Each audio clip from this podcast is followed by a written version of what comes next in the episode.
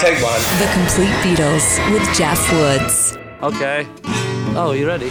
It was the spring of 1979 when a really big party took place and almost featured the reunion of the century.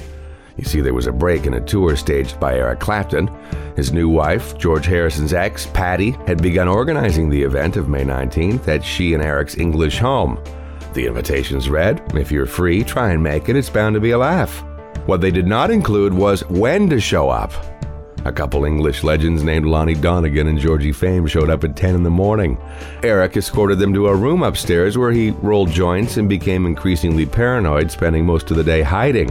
Hours later, Clapton went downstairs to discover a full bore party was happening, the kind of party he'd like to be at. There was even a stage outside set up with gear so people could jam.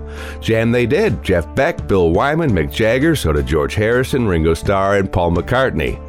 John Lennon later called to say he would have been there too. Had he only known about it, it was the Beatles reunion that almost was.